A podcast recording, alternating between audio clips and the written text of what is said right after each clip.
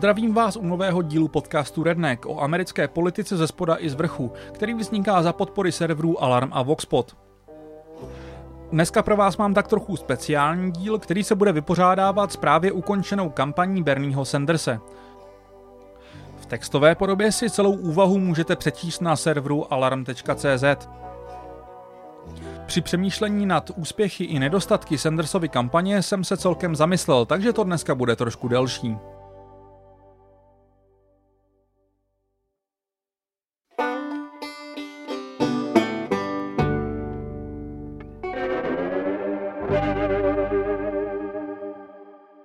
I wish I could give you better news, but I think you know the truth. And that is that we are now some three hundred delegates behind Vice President Biden, and the path toward victory is virtually impossible. So while we are winning the ideological battle, and while we are winning the support of so many young people and working people throughout the country, I have concluded that this battle for the Democratic nomination will not be successful. Chtěl bych pro vás mít lepší zprávy, ale myslím, že si všichni uvědomujete, jak se věci mají. Momentálně ztrácíme přibližně tři sta delegátů na viceprezidenta Bidena a cesta k vítězství je takřka nemožná. Takže jakkoliv vyhráváme bitvu v ideologické rovině a získali jsme podporu mladých a pracujících po celých Spojených státech, usoudil jsem, že naše bitva o demokratickou nominaci nebude úspěšná. Říkal senátor a prezidentský kandidát Bernie Sanders osmého dubna v livestreamu, v němž ohlásil pozastavení své kampaně. Primárky ve zbývajících státech ještě proběhnou, mimo jiné proto, že si v nich voliči nevybírají jen kandidáty do Bílého domu. A Sanders doufá, že nastřádá ještě nějaké delegáty, aby jeho kampaň mohla mít na sjezdu demokratické strany větší vliv na budoucí směřování demokratů. Jinak je ale jeho kandidatura u konce a Sanders už i vyjádřil podporu svému rivalovi Joe Bidenovi. Z velké míry se tak uzavírá kapitola, která nezačala v roce dva tisíce patnáct, kdy Sanders oznámil svoji první kandidaturu na prezidenta, ale mnohem, mnohem dříve.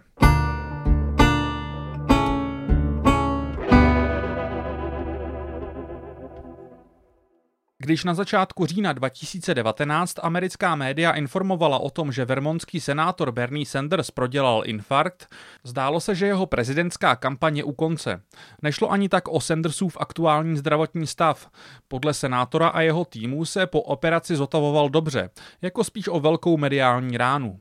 Už před infarktem se komentátoři shodovali, že Sanders je na kandidaturu příliš starý. Zatímco byl Sanders v nevadské nemocnici, nechal tým senátorky Elizabeth Warren poslat svým rivalům ze Sandersova týmu večeři.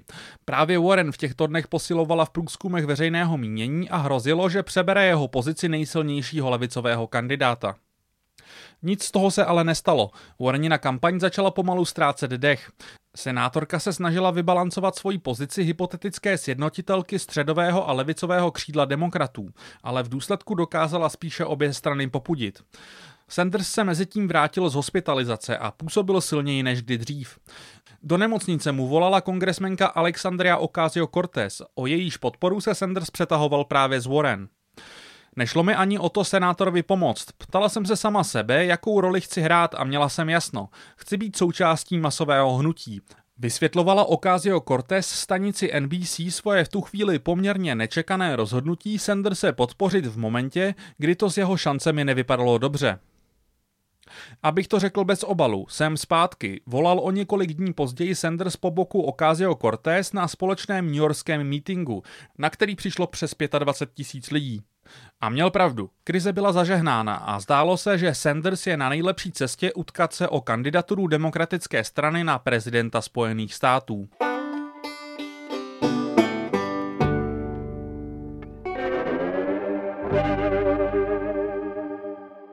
Bernie Sanders v kampani sliboval, že přivede zpátky hvězdné hráče a tento slib teď plní.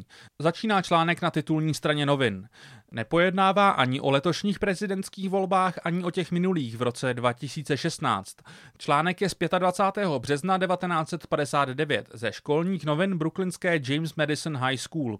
Mladý Sanders tu kandidoval na školního prezidenta. Kandidáti většinou slibovali banality, jako zlepšení jídla ve školní kafetérii a snadnější přístup k lístkům na zápasy basketbalového týmu. Ne tak Bernie, byl zcela nonkonformní. Vzpomíná jeho spolužák Steve Slevin. Stěžejní součástí Sandersovy úplně první kampaně byl poměrně nekonvenční příslib. Spojené státy měly v čerstvé paměti válku v Koreji. Sanders chtěl, aby James Madison High adoptovala a vzdělala korejského sirotka. Jeho dva rivalové vedli daleko běžnější kampaně a není asi příliš překvapivé, že sedmnáctiletý Sanders obdržel ve studentských volbách nejméně hlasů a skončil třetí. Nedlouho po studentských volbách ale James Madison High zakončila benefiční fond a skutečně korejského studenta přijala. A jak slibovaly školní noviny, škola se Sandersovou pomocí přemluvila bývalé studenty, úspěšné basketbalisty, aby se vrátili na školu na jeden benefiční zápas. Výtěžek z něho šel právě na vzdělání korejského sirotka. Ambivalentní výsledek zní poměrně povědomně. Sanders byl sice mezi studenty populární, volby ale prohrál. Zároveň však prosadil svůj program.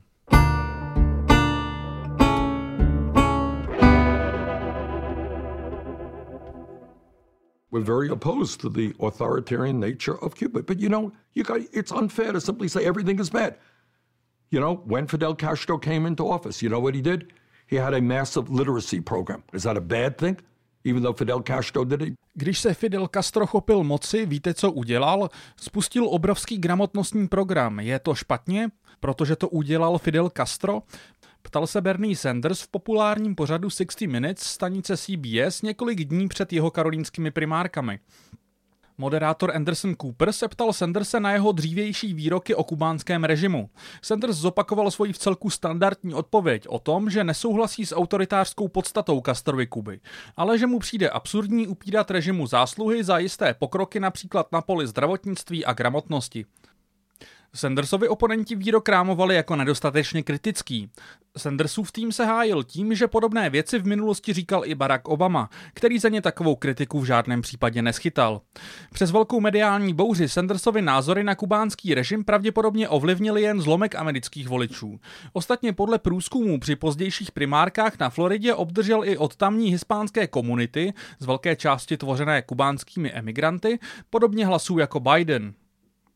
Přesto byl rozhovor pro sixty minutes problematický. Sanders byl v tu chvíli na koni jako nikdy jindy. Po opatrných váhavých úspěších v primárkách v Iově a New Hampshire drtivě vyhrál v Nevadě o víc než dvacet procent. Je po všem, je po všem, volal na M S N B C komentátor Chris Matthews, který Sandersovo vítězství přirovnal k nacistickému dobytí Francie v roce devatenáct set čtyřicet. Někteří komentátoři dokonce začali spekulovat, že by Sanders možná mohl vyhrát i v Jižní Karolíně, kde měl dlouhodobě náskok Joe Biden. V tento moment mohl Sanders přesvědčit zemi, že je skutečně tím, kdo se má utkat s Donaldem Trumpem. V rozhovoru pro sixty minutes mohl představit svoji vizi Spojených států. V jeho karolínské debatě o několik dní později mohl zasadit finální ránu svým oponentům. Místo inspirativních vizí byli voliči svědky ubíjejících a irelevantních tahanic o kubánský režim. Právě v Jižní Karolíně se volilo hned v zápětí. Biden se ke státu upínal jako k poslední záchraně. Jeho naděje se vyplnila a drtivě tu vyhrál. Kampaň vermontského senátora naopak začala padat ze svého pomyslného vrcholu a na povrch vypluly hlubší problémy. Jedním z nejcitovanějších selhání Sandersovy kampaně je pak podpora, kterou afroamerický jihokarolínský kongresmen Jim Clyburn vyjádřil Joe Bidenovi pár dní před zdejšími primárkami. Bidenova kampaň byla do té doby docela tragická a Clyburnova podpora byla jednou z klíčových událostí, která ovlivnila váhající elektorát. Kongresmen navíc několik dní po volbách v rozhovoru prozradil, že se Bernie Sanders o jeho podporu vůbec neucházel. Jim je milý chlápek, mám ho rád a vážím si ho, ale politicky se rozcházíme. Vážím si ho, ale neexistuje varianta, že by mě podpořil. Hájil se Sanders v rozhovoru na M S N B C. V tom má možná pravdu. Jiný vývoj ale měly nevadské primárky. Mezi nevadskými demokraty je králem bývalý senátor Harry Reid, který má ideologicky blízko k středovému establishmentu demokratické strany. Sandersova kampaň v tomto případě neváhala ucházet se o jeho podporu. Ideologické rozdíly mezi Reidem a Sandersem byly příliš velké, ale Reid nepodpořil před nevadskými primárkami ani nikoho z jeho rivalů, což přispělo ke zdejšímu Sandersovu drtivému vítězství. Clyburnovu podporu asi Sanders opravdu získat nemohl. Možná vše ale mohlo dopadnout jinak, kdyby podobně jako Reid zůstal Clyburn nominálně neutrální. Tuto chybu přitom podle všeho Sandersův tým zopakoval mnohokrát. Virginská Marsha Price byla jedinou místní političkou, která Sanderse podpořila v roce dva tisíce šestnáct. Letos nepodpořila nikoho. Alexandria Ocasio-Cortez vermonského senátora sice podpořila, a to v dost důležitý moment. První kontakt ohledně její podpory ale učinil její tým, nikoliv ten Sandersův. Vlivný jihokarolínský pastor Joe Darby řekl Huffington Postu, že ho oslovili týmy pěti různých kandidátů, ale Sandersův nikoliv. Darby nakonec podpořil Bidena. Přijala jsem fakt, že dělám pro kandidáta, který obchází tradiční držitele moci a jedná přímo s pracujícími. Naučila jsem se s tím pracovat. Některé metody fungovaly, některé nikoliv. Říká Annalisa Mechia, kterou paradoxně Sanders najal právě na to, aby pro něj vyjednávala podporu volených zastupitelů po celých Spojených státech. Mnozí vám možná nemůžou pomoct, ale to neznamená, že vám nemohou uškodit. Když obejdete černošské politické lídry v tomto státě, nebudou o vás mluvit v dobrém světle, oponuje Darby. Look, I don't tolerate bullshit terribly well. And I come from a different background than a lot of other people who run the country. I'm not good at backslapping. I'm not good at pleasantries. If you have your birthday, I'm not going to call you up to congratulate you, so you love me and you write nice things about me. That's not what I do. Podívejte se, nemám moc pochopení pro kraviny, pocházím z jiného prostředí než velká část lidí, co vede tuhle zemi. Nejsem dobrý v lichotkách, v plácání se po zádech.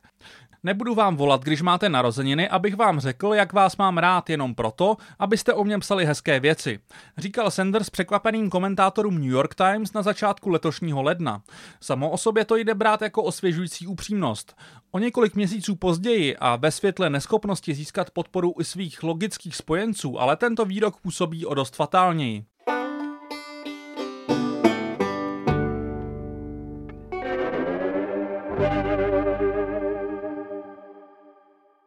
Vy jste možná starosta, ale tohle město je stále moje, řekl Sandersovi čtvrtého března devatenáct set osmdesát jedna Tony Pomerleau, nejbohatší developer vermontského města Burlington. Sandersovi se právě podařilo něco neuvěřitelného. Jako nezávislý kandidát vyhrál zdejší volby na starostu o deset hlasů. Na začátku Reaganových osmdesátých let a v poměrně konzervativním Vermontu to bylo něco nebývalého. O to víc, že Sanders se ve volbách podpořil místní policejní odborový svaz. Byť to jeho členové udělali převážně na truc tehdejšímu demokratickému starostovi, se kterým se nebyli schopni dohodnout na zvýšení platů. Sandersovi tato podpora pomohla zbavit se nálepky nebezpečného radikála. Výhra ve volbách byla ale jen úplný začátek. Místní republikáni a demokraté považovali vítězství novopečeného socialistického starosty za nešťastnou náhodu a rozhodli se, že mu budou házet klacky pod nohy všude, kde to jen půjde. Chtěli tak městu ukázat jeho neschopnost a za dva roky se ho zbavit. Burlingtonská městská rada blokovala všechny Sandersovy návrhy a nominanty. Zcela všechny. Zastupitelé mu neschválili ani jeho sekretářku. Sanders tak byl nucen úřadovat s neochotnými obstrukcionistickými pohrobky předchozího starosty. Rozhodl se proto vedení města obejít. Vytvořil vlastní stínovou vládu, jednal přímo se zastupiteli jednotlivých čtvrtí a snažil se co nejvíce komunikovat přímo s občany Burlingtonu. Když si všiml, že městské sněžné pluhy se soustředí na odklízení sněhu především v bohatších čtvrtích, začal vstávat dřív a sám zasedl s řidiči pluhů do kabin, aby osobně dohlédl na to, že sníh bude odmeten všude. Přes tvrdou opozici obou dominantních stran, nebo možná právě trochu kvůrní, se ale Sanders jako starosta Burlingtonu naučil pragmatickému politickému handlování. Na svou stranu si ku podivu brzy získal i Tonyho Pomerleaua. A to i přesto, že vytrval v jednom ze slibů své kampaně, že zablokuje Pomerleauův developerský plán přeměnit burlingtonské nábřeží na zónu luxusních bytů. Z Pomerleaua se postupně stal Sandersův blízký spolupracovník. Místní deník Burlington Free Press jednou otiskl článek o jejich spolupráci, který zdobila fotka Sanderse a Pomerleaua pod titulkem Nepravděpodobná dvojka. Po roce v úřadě se konaly volby do městské rady. Sanders je pojal jako referendum o svém úřadování. Prý před volbami zaťukal na dveře takřka všech domácností čtyřicetitisícového Burlingtonu a změnil tak rovnováhu sil na radnici. Během jednoho roku se mu podařilo zvýšit volební účast na dvojnásobek a zapojil tak do politického procesu mnoho lidí, kteří do té doby ve volbách neviděli příliš velký smysl. Sám Sanders byl v Burlingtonu znovu zvolen třikrát. Jednou dokonce porazil společného kandidáta místních republikánů a demokratů, kteří byli ochotní zakopat válečnou sekeru jen proto, aby se zbavili své malé socialistické hrozby. Ale neúspěšně.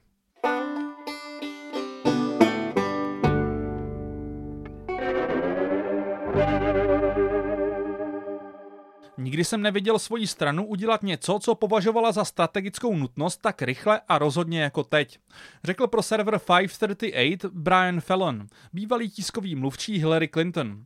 Bidenova výhra v Jižní Karolíně možná nebyla až tak překvapivá. Smršť, která následovala po ní, ale nemá obdoby. Sandersův tým sázel na to, že senátor dokáže přitáhnout podporu nových voličů. Ostatně vedle sto dvacet šest milionů Američanů, kteří volili v minulých prezidentských volbách, jich dalších přibližně sto milionů zůstalo doma. Sanders tak chtěl navázat na strategii, která se mu tak osvědčila v Burlingtonu. Šéf Sandersovy kampaně Faiz Shakir si uvědomoval, že i v momentě, kdy se to podaří, nebude snadné primárkami úspěšně projít. Šance, že vyhrajeme nominaci, je jedna ku třem. To je ale lepší poměr, než má kdokoliv z dalších kandidátů, řekl Shakir loni pro časopis The Atlantic.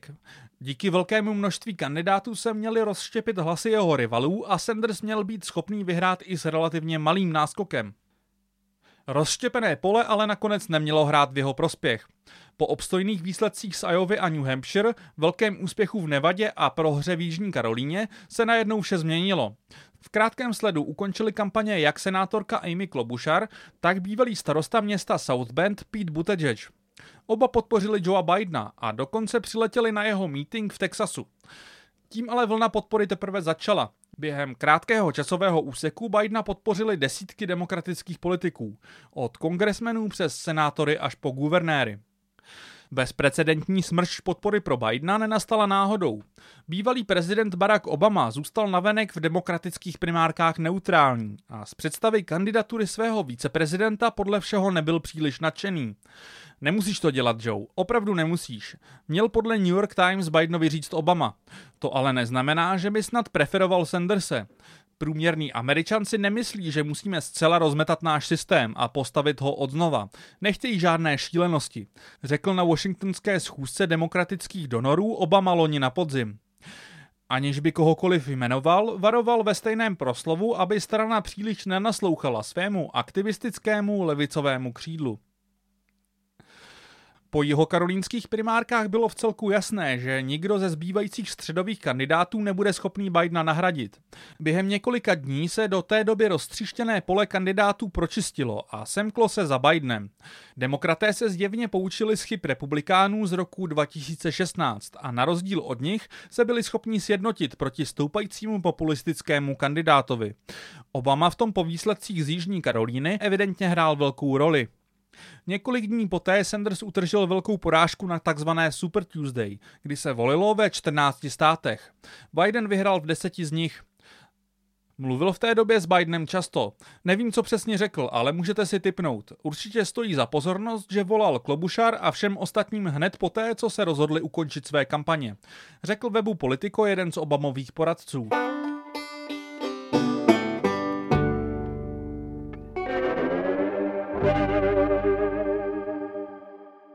V roce devatenáct set osmdesát tři, krátce po Sandersově prvním znovuzvolení burlingtonským starostou, se skupina mírových aktivistů rozhodla protestovat a zablokovat vchod místního zbrojního závodu General Electric. Nelíbilo se jim, že zbraně z této továrny jsou doručovány mimo jiné do rukou pravicových milic ve Střední Americe. Demonstraci vedl jeden ze Sandersových blízkých přátel, který vcelku logicky očekával, že socialistický starosta, často kritizující militaristickou zahraniční politiku Spojených států, bude na jejich straně. To se ale spletl. Sanders aktivisty varoval, že jestli se pokusí továrnu zablokovat, budou zadrženi. Kritizoval jejich přístup mimo jiné proto, že místo politiků míří na živobytí místních pracujících. Nenechám tři tisíce lidí přijít o práci s odborovým svazem zaručenými platy, což by způsobilo ekonomickou krizi, řekl Sanders místnímu reportérovi. Ne každý má to štěstí, že si může vybrat, kde pracuje. Aktivisté s tímto pohledem pochopitelně nesouhlasili. Podle nich Sanders svým krokem chránil korporace a vojensko-průmyslový komplex. Tento rozkol má paralelu v pozdějším počínání Sanderse ve Washingtonu D C. Jeho skalní fanoušci ho často prezentují jako neomylného, neochvějného a nekompromisního nejlevicovějšího senátora na Kapitolu. Jednou z největších zbrojařských kauz poslední dekády je vývoj a stavba víceúčelového stíhacího letounu F třicet pět. Ten je dlouhodobě i v armádních kruzích kritizován jako předražená hračka, která se spíše než do boje hodí kongresu při handlování o lukrativních kontraktech. Jakkoliv Sanders rád mluví o nutnosti konfrontovat zájmy vojensko-průmyslového komplexu a kritizoval i vývoj zmíněného letounu, podporoval umístění části programu vývoje a stavby letounu F třicet pět právě ve Vermontu. Zaměstnává stovky lidí. Zajišťuje univerzitní vzdělání pro stovky lidí. Otázka neleží tak, jestli budeme mít F třicet pět nebo ne. Prostě tu je. Otázka je, jestli bude stavěna v Burlingtonu ve Vermontu nebo na Floridě. Řekl Sanders na mítingu v Massachusetts v roce dva tisíce čtrnáct.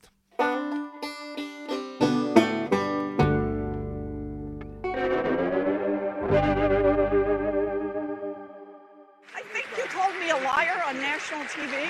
What? I think you called me a liar on national you know, T V. Let's not do it right now. You want to have that discussion? We'll have that discussion. You called me. You told me. All right, let's not do it now. I don't want to get in the middle. I just want to say hi, Bernie. Yeah, good. Mám pocit, že jste mě v celostátní televizi označil za lhářku, řekla Elizabeth Warren Berniemu Sandersovi letos v lednu přímo na pódiu po skončení další televizní debaty. Mluvila o sporu, který mezi oběma nejlevicovějšími kandidáty a jejich voliči vzplál těsně před začátkem samotných primárek. Warrenin tábor tvrdil, že měl senátor na konci roku dva tisíce osmnáct své kolegyni mezi čtyřma očima říct, že podle něj žena nemá šanci stát se prezidentkou Spojených států. Sanders to popíral. Zmiňoval prý tehdy jen to, že jakmile se Trumpovi ve volbách postaví ženská kandidátka, zcela jistě se uchýlí k sexistickým výpadům, stejně jako to v roce dva tisíce šestnáct dělal proti Hillary Clinton. Rozkol mezi Warren a Sandersem nedošel k žádnému jasnému veřejnému rozřešení. Vše utichlo několik dní poté na den Martina Luthera Kinga, když se oba kandidáti osmnáctého ledna účastnili pochodu na uctění Kingovy památky v hlavním městě Jižní Karolíny a velmi okázale dávali najevo, že už nejsou rozhádaní. Velkou část průvodu šli zavěšení do sebe. Zdálo se tedy, že oba kandidáti dokázali vzájemnou krizi zákulisně zažehnat. O měsíc a půl později ale bylo jasné, že rány se nezacelily. Zatímco většina ostatních kandidátů se ještě před březnovým Super Tuesday sjednotila za Bidenem, Warren vedla kampaň dál. Ukončila ji až několik dní poté a ani tehdy Sanders se nepodpořila. Její podpora mu přitom mohla výrazně pomoct. Programově sice k sobě mají oba senátoři blízko, ale jejich kampaně mířily na dost jinou škálu voličů. Zatímco Sanderse, alespoň podle statistik finančních darů, podporovali nízkopříjmoví jedinci, jako učitelé, zdravotní sestry, řidiči a stavební dělníci, Warren nacházela podporu například u univerzitních profesorů a vědců. Několik dní po ukončení kampaně si v rozhovoru na M S N B C Warren stěžovala na ostré útoky ze strany Sandersových voličů. Myslím si, že je to opravdu problém. Mluvíme o opravdu ošklivých věcech, které se staly, řekla Warren v souvislosti s rozepří o údajném Sandersově sexistickém výroku. Někteří jeho voliči pak senátorku začali především na Twitteru zaplavovat tisíci emoji hadů, které měly v jejich očích symbolizovat její zradu. Sanders toto chování svých voličů několikrát jasně odsoudil. Možná to bylo z pohledu Elizabeth Warren nedostatečné, ale je nepravděpodobné, že by za jejím rozhodnutím Sanderse nepodpořit stálo jenom agresivní internetové chování některých senátorových voličů. Ady Barkan je aktivista bojující za reformu zdravotnictví, který umírá na amyotrofickou laterální sklerózu a v primárkách podporoval právě Warren. Podle serveru Huffington Post měl Barkan už v lednu kontaktovat Sandersovu kampaň ve snaze dohodnout koordinaci mezi jeho a Warreniným týmem. Sandersovi poradci prý o žádném kontaktu ze strany Barkana z té doby neví. Vzhledem k tomu, jak Sanders přistupoval k žádání podpory ostatních politiků, zní ale Barkanova verze události vcelku realisticky. Jakkoliv mohou Sandersovi voliči Elizabeth Warren zazlívat neochotu podpořit jejich kandidáta, neschopnost získat na svou stranu ani takto blízkou spojenkyni je především selhání Sandersova týmu.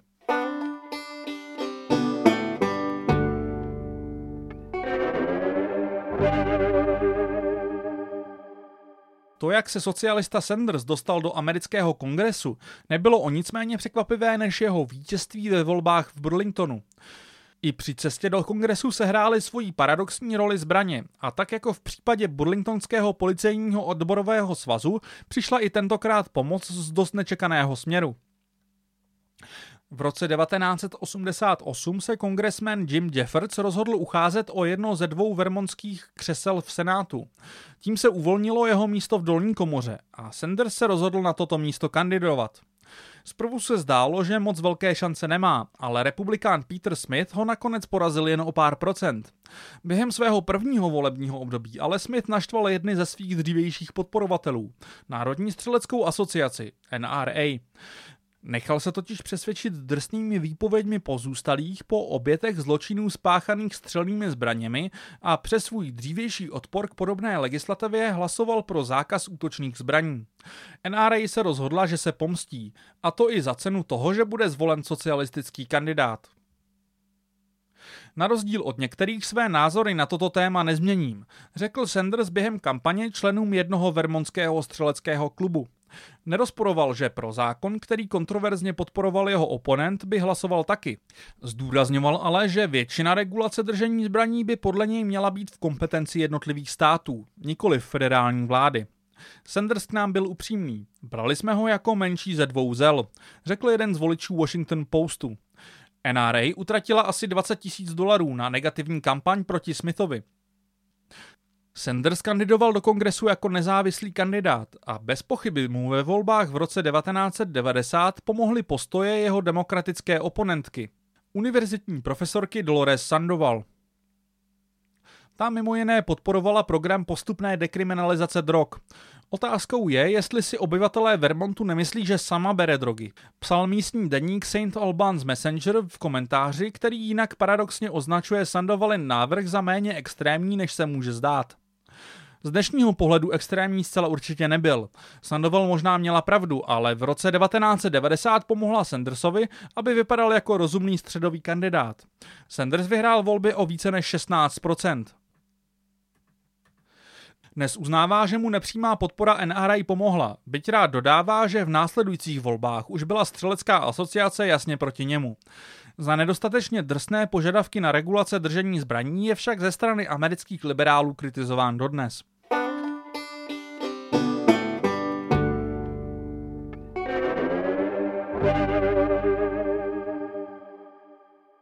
Rozumíte mým politickým postojům? Byla první otázka, kterou se Bernie Sanders zeptal, když v roce dva tisíce patnáct volal Petovi D'Alessandrovi s tím, jestli by D'Alessandro nevedl ajovskou pobočku jeho kampaně. Reportérka New York Times Amy Chozick popisuje tento dialog ve své knize Chasing Hillary o prezidentské kampani Hillary Clinton. Nedokážu si představit, že by se Hillary na něco takového kohokoliv zeptala. A i kdyby ano, i její nejbližší poradci by strávili několik minut přemýšlením o tom, co vlastně chce slyšet. Podívuje se Chozick ve své knize. Sanders původně proti Hillary Clinton v roce dva tisíce šestnáct kandidovat nechtěl. Doufal ale, že do voleb půjde někdo z levého křídla demokratů, aby celé demokratické primárky nebyly jenom symbolickou korunovací. Když dala Warren jasně najevo, že kandidovat proti Clinton nechce, rozhodl se kandidovat sám. Jeho cílem nebylo ani tak stát se demokratickým kandidátem, ale posunout politickou debatu doleva. Jeho kampaň pohánil v roce dva tisíce šestnáct především ekonomický populismus a hájení zájmů pracujících Američanů s největším důrazem na nefunkční a drahé americké zdravotnictví.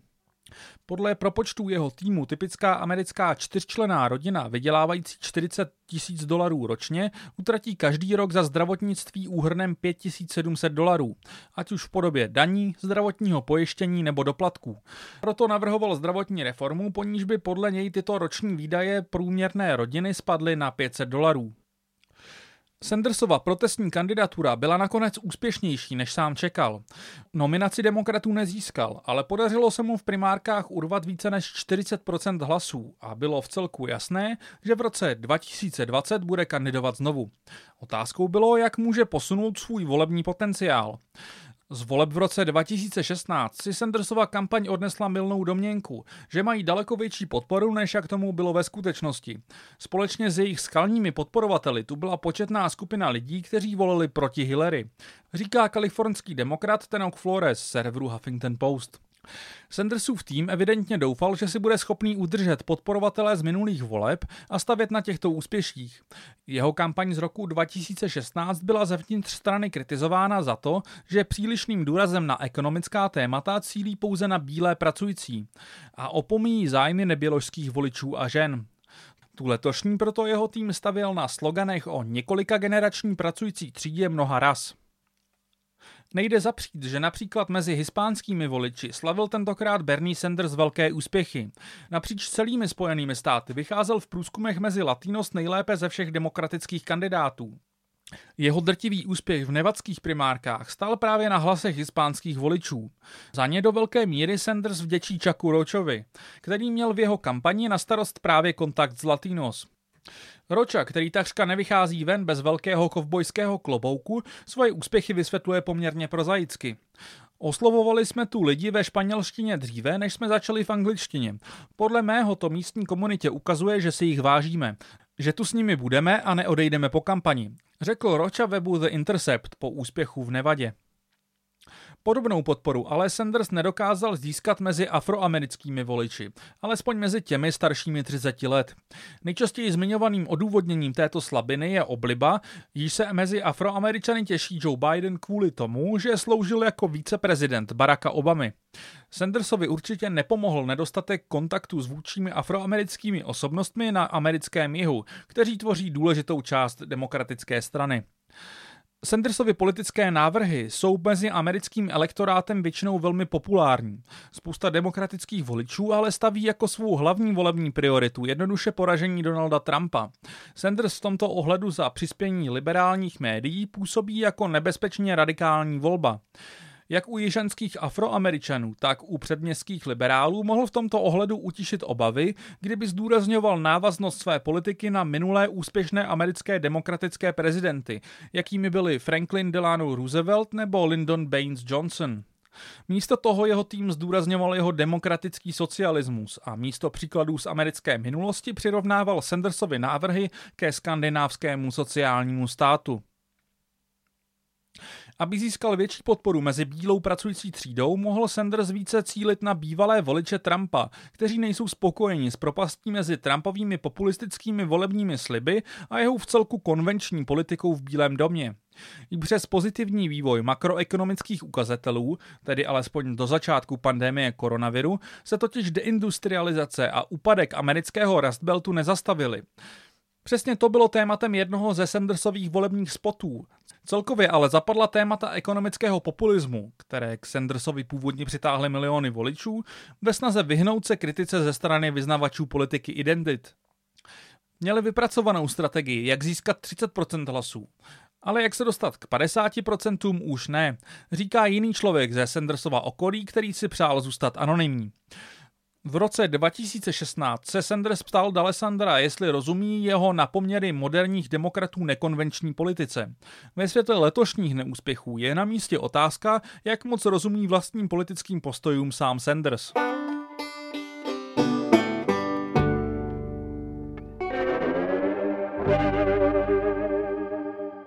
He was in Congress for years, years. He had one senator support him. Nobody likes him. Nobody wants to work with him. He got nothing done. He was a career politician. He had he did not work till he was like forty-one, and then he got elected to something. It was all just baloney, and I feel so bad that, you know, people got sucked into it. Nikdo ho nemá rád. Nikdo s ním nechce spolupracovat. Nic tu nedokázal. Říkala v nedávném dokumentu o Bernie Sandersovi Hillary Clinton. Neúspěšná rivalka Donalda Trumpa dodnes částečně viní Sanderse a jeho voliče za své prohry. Její výrok vypovídá ale spíše o jejím vztahu k senátorovi, než o realitě jeho fungování v kongresu. I jiní Sandersovi demokratičtí kritici často zdůrazní jeho údajnou vyhraněnost a z ní vyplývající politickou bezvýznamnost. Sandersův tým těmto nařčením oponuje s tím, že senátor byl vždy schopný spolupracovat i s ideologickými protivníky, jakým byl například senátor John McCain. Společně s ním Sanders napsal a prosadil významný zákon reformující podporu pro americké válečné veterány. Stejně tak se jeho voliči rádi chlubí tím, že v dobách, kdy většinu v sněmovně reprezentantů drželi republikáni, dokázal Sanders prosadit více dodatků než jakýkoliv jeho demokratický kolega. Novinář Matajibi ho proto na stránkách časopisu Rolling Stone v roce dva tisíce pět dokonce překřtil na krále dodatků. Oproti časům svého starostování v Burlingtonu měl během svého úřadování v kongresu s demokraty docela vřelé vztahy. Svědčí o tom i fakt, že přestože Sanders kandidoval vždy jako nezávislý, demokraté proti němu ve většině voleb do sněmovny reprezentantů a později do senátu nepostavili žádného výrazného oponenta. Někteří mí republikánští kolegové stále neupustili od své potřeby trestat chudé a pracující. Rozčílil se Bernie Sanders na konci letošního března na půdě Senátu. Projednával se nejnovější balík opatření, které měly umenšit devastující ekonomické dopady koronaviru na Spojené státy. Podle Sandersových podporovatelů právě senátorův plamený proslov zabránil tomu, aby se do zákona dostal dodatek republikána Bena Sassyho z Nebrasky, který by omezil podporu v nezaměstnanosti. Zákon CARES Act s podporou v nezaměstnanosti v plné podobě nakonec prošel se souhlasem všech přítomných senátorů. Sandersův vliv na podporu legislativy je ale diskutabilní. Podle Washington Postu o potřebnosti podpory v nezaměstnanosti přesvědčil členy Trumpovy administrativy, kteří se na CARES Actu podíleli, oregonský demokrat Ron Wyden a nikoliv Sanders. Kromě toho CARES Act obsahuje taky příslib jednorázových krizových šeků ve výši tisíc dvě stě dolarů pro většinu Američanů. O dostatečnosti toho opatření je samozřejmě možné debatovat. Sanders ostatně navrhuje, aby byla tato dávka vyšší a byla vyplácená opakovaně po dobu trvání krize. Pozoruhodné ovšem je, že původcem tohoto nápadu není Sanders ani nikdo z jeho levicových spojenců. Lobovali za něj především republikáni Mitt Romney a Tom Cotton. Tahanice ohledně reakce kongresu na koronavirus dobře ilustrují to, proč někteří potenciální voliči Bernieho Sanderse v primárkách váhali.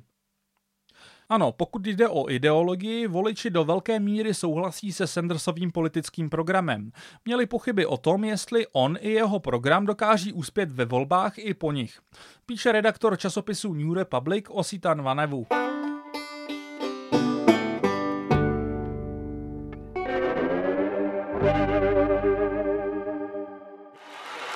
Senator Bernie Sanders.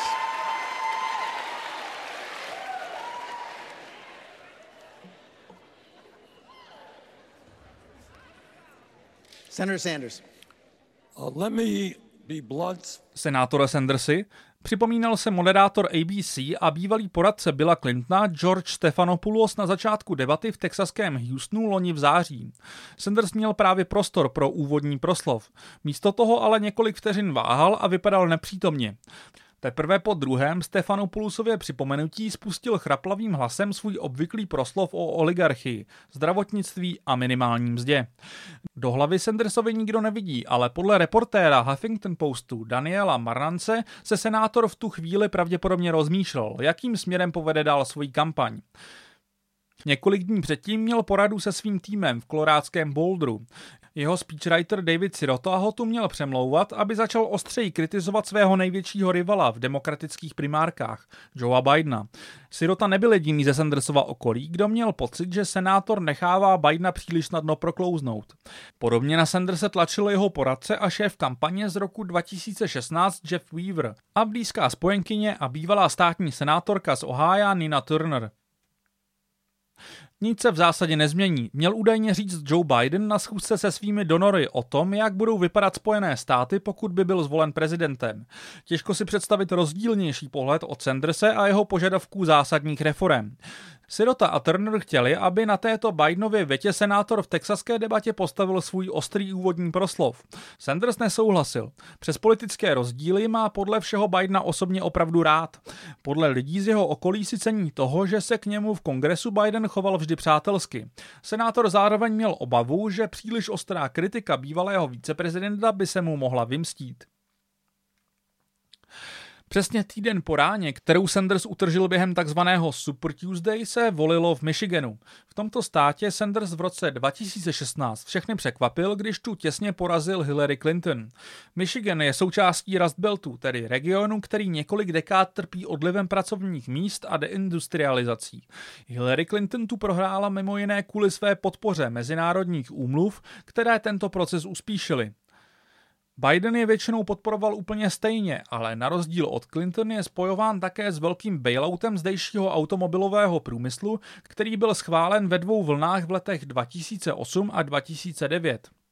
Sanders se útočení na Bidena bránil dlouho. Teprve po výprasku na Super Tuesday spustil jeho tým reklamu, která útočila na Bidenovu podporu pro severoamerickou dohodu o volném obchodu, zkráceně NAFTA. Na změnu směru ale už bylo pozdě. Sandersův úspěch z roku dva tisíce šestnáct se neopakoval a Biden vyhrál o více než šestnáct procent. Negativní přístup často funguje. Možná by se to vyvíjelo jinak, kdyby s ním začali dříve. Říká pro Huffington Post demokratický poradce Mike Mikus, podle kterého měly být negativní reklamy nasazeny dříve.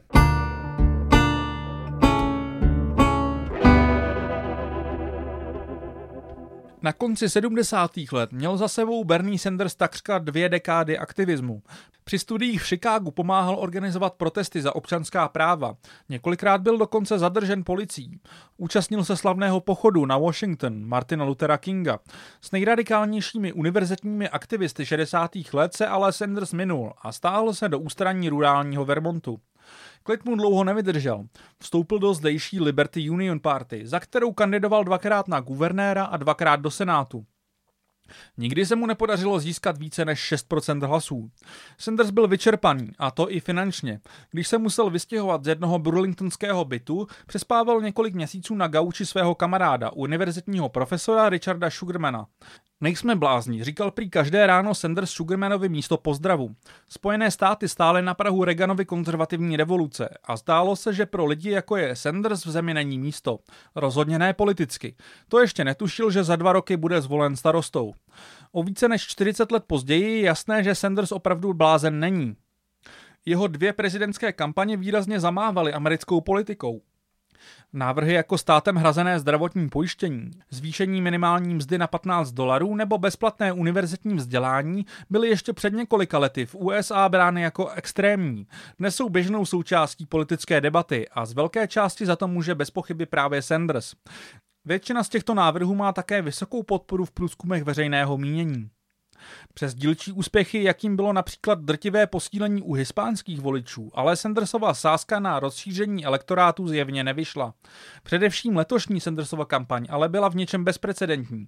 V množství finančních příspěvků od řadových Američanů i v počtech dobrovolníků, pracujících pro jeho kampaň. Už jenom v tomto ohledu výrazně posunula standard politických kampaní v zemi. Sanders inspiroval desítky a desítky tisíc Američanů k boji za spravedlivější zdravotní systém a desítky tisíc učitelů se díky němu v posledních letech odhodlali stávkovat. Po propuknutí pandémie koronaviru Sanders proměnil svou kampaň v de facto charitativní organizaci, která jen během dvou prvních dnů vybrala pro neziskovky řešící dopady viru přes dva miliony dolarů. Sanders rád říká, že nevede kampaň, ale že bude širší hnutí. Výše uvedené to zjevně dokládá a jeho voliči se tím jistě budou utěšovat. Tato silná stránka ale zároveň byla největší slabinou jeho kandidatury. Chvílemi se totiž zdá, že prezidentská kampaň pro Sanderse představuje hlavně nástroj budování hnutí a trochu zapomíná na její hlavní účel. Silné hnutí a populární návrhy jsou jistě velké úspěchy, ale prezidentská kampaň je stále především bojem o moc a klíče od Bílého domu. V tom Bernie Sanders selhal. Boj o moc tak zůstává na jeho hnutí, které tu po něm zůstane.